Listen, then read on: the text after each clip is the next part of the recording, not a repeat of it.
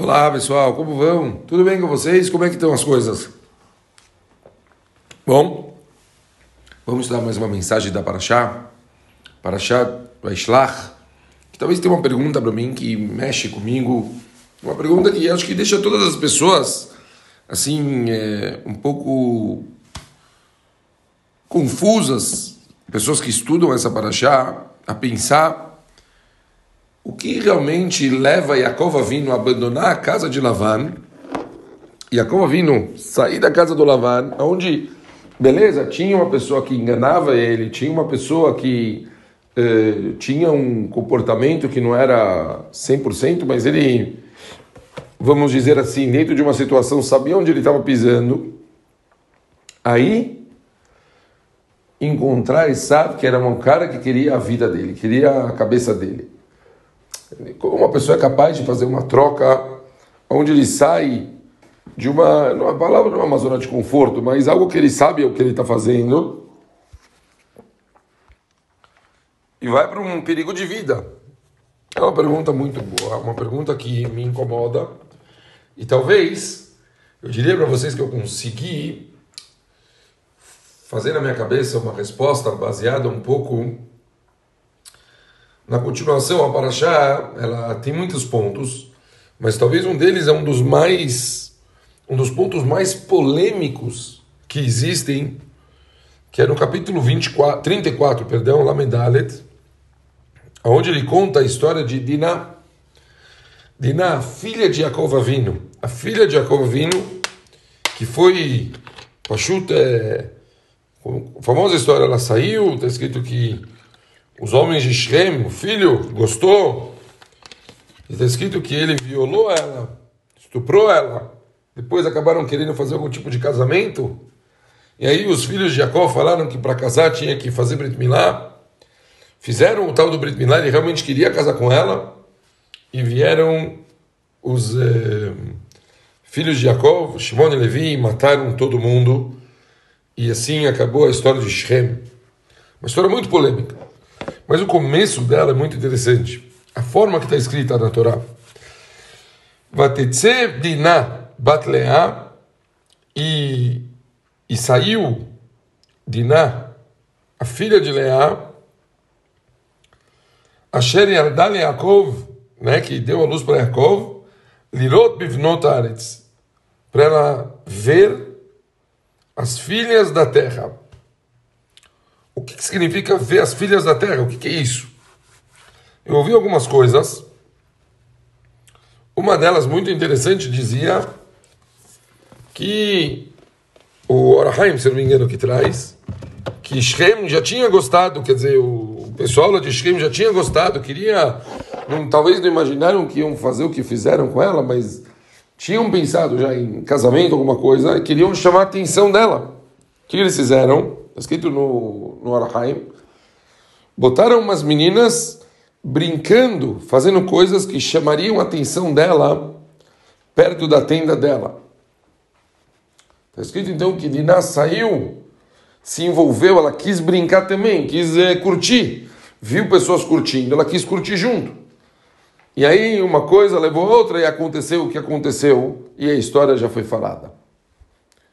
Morai Verabotai a gente tem aqui um dos pontos mais, é, talvez, batidos, que a gente já viu na nossa história diversas vezes, e que pessoas continuam cometendo os mesmos erros. Pessoas estão na zona de conforto dentro das próprias casas, estão dentro de uma redoma, tenda chamada família, limites, que os pais falam para a pessoa: segue nossa cultura, nossa forma de viver, nossos costumes, mas os jovens, às vezes crianças e às vezes, infelizmente, até mesmo adultos, chegam em um ponto da vida deles que eles querem se misturar, querem conhecer, querem estar junto. Outras coisas, outras formas não, não necessariamente culturas, que eu quero dizer, de outros povos, mas às vezes comportamentos que já não são mais tão adequados. e naquele, naquela festa, naquele negócio, com aquelas coisas bebendo e fumando e não sei o quê, e as pessoas, o ser humano, ele tem um, uma bobagem na cabeça onde ele acredita que ele tem controle. Não, não vai acontecer nada. A pessoa tem uma sensação de ser imbatível.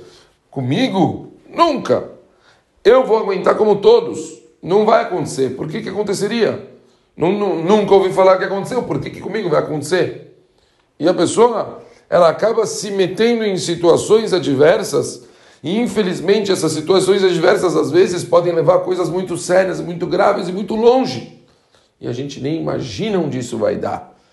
Eu brinquei hoje no show falando para os meninos, essa história de que eu consigo me controlar, a gente já ouviu ela 5.781 anos atrás.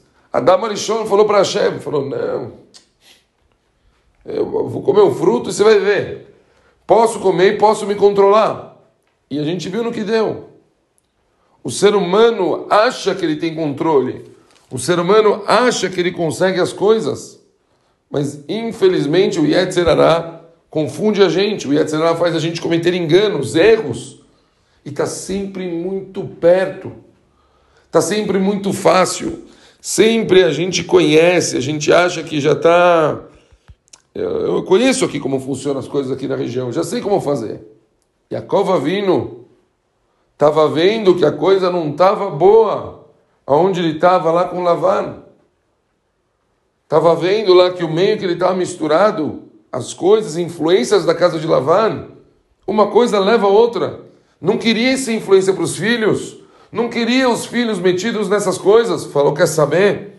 me arrisco com meu irmão que quer minha cabeça, mas não fico aqui esperando vendo o que vai dar.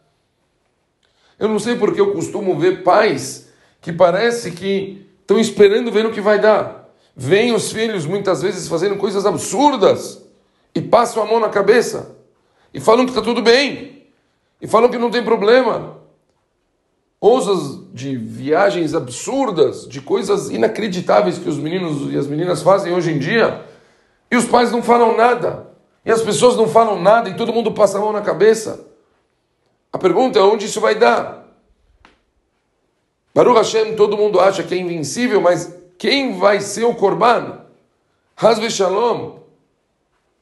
Por que precisa a Torá trazer uma história tão traumática como a história de Diná? Para mostrar que até mesmo Yaakov vindo, pessoal, o protegido de Hashem, infelizmente chegou a ser uma exceção e passou por uma situação diversa. Não precisamos esperar acontecer na nossa comunidade, a gente não precisa esperar acontecer entre nós. A gente tem que mudar as coisas. Nós temos o controle, os pais, os avós, a comunidade. Não podemos aceitar certos comportamentos, não podemos aceitar certas posturas, não podemos aceitar certas coisas dentro de casa temos o dever e o direito de mostrar para as crianças e para os nossos filhos o que é certo e o que pode e o que não pode ser feito. E caso for inapropriado, que não façam. E não podemos simplesmente deixar acontecer. Essa é a grande mensagem de hoje. Que seja uma lição muito forte para todos, que todos possam refletir e pensar para que a gente realmente possa manter as nossas tendas, tendas de santidade, brachá, Atzlachá, e que a Kadosh Baruch ilumine a todos nós, para que tenhamos não somente um Shabat ou um ano, mas uma vida maravilhosa, cheia de bênçãos. Shabbat Shalom.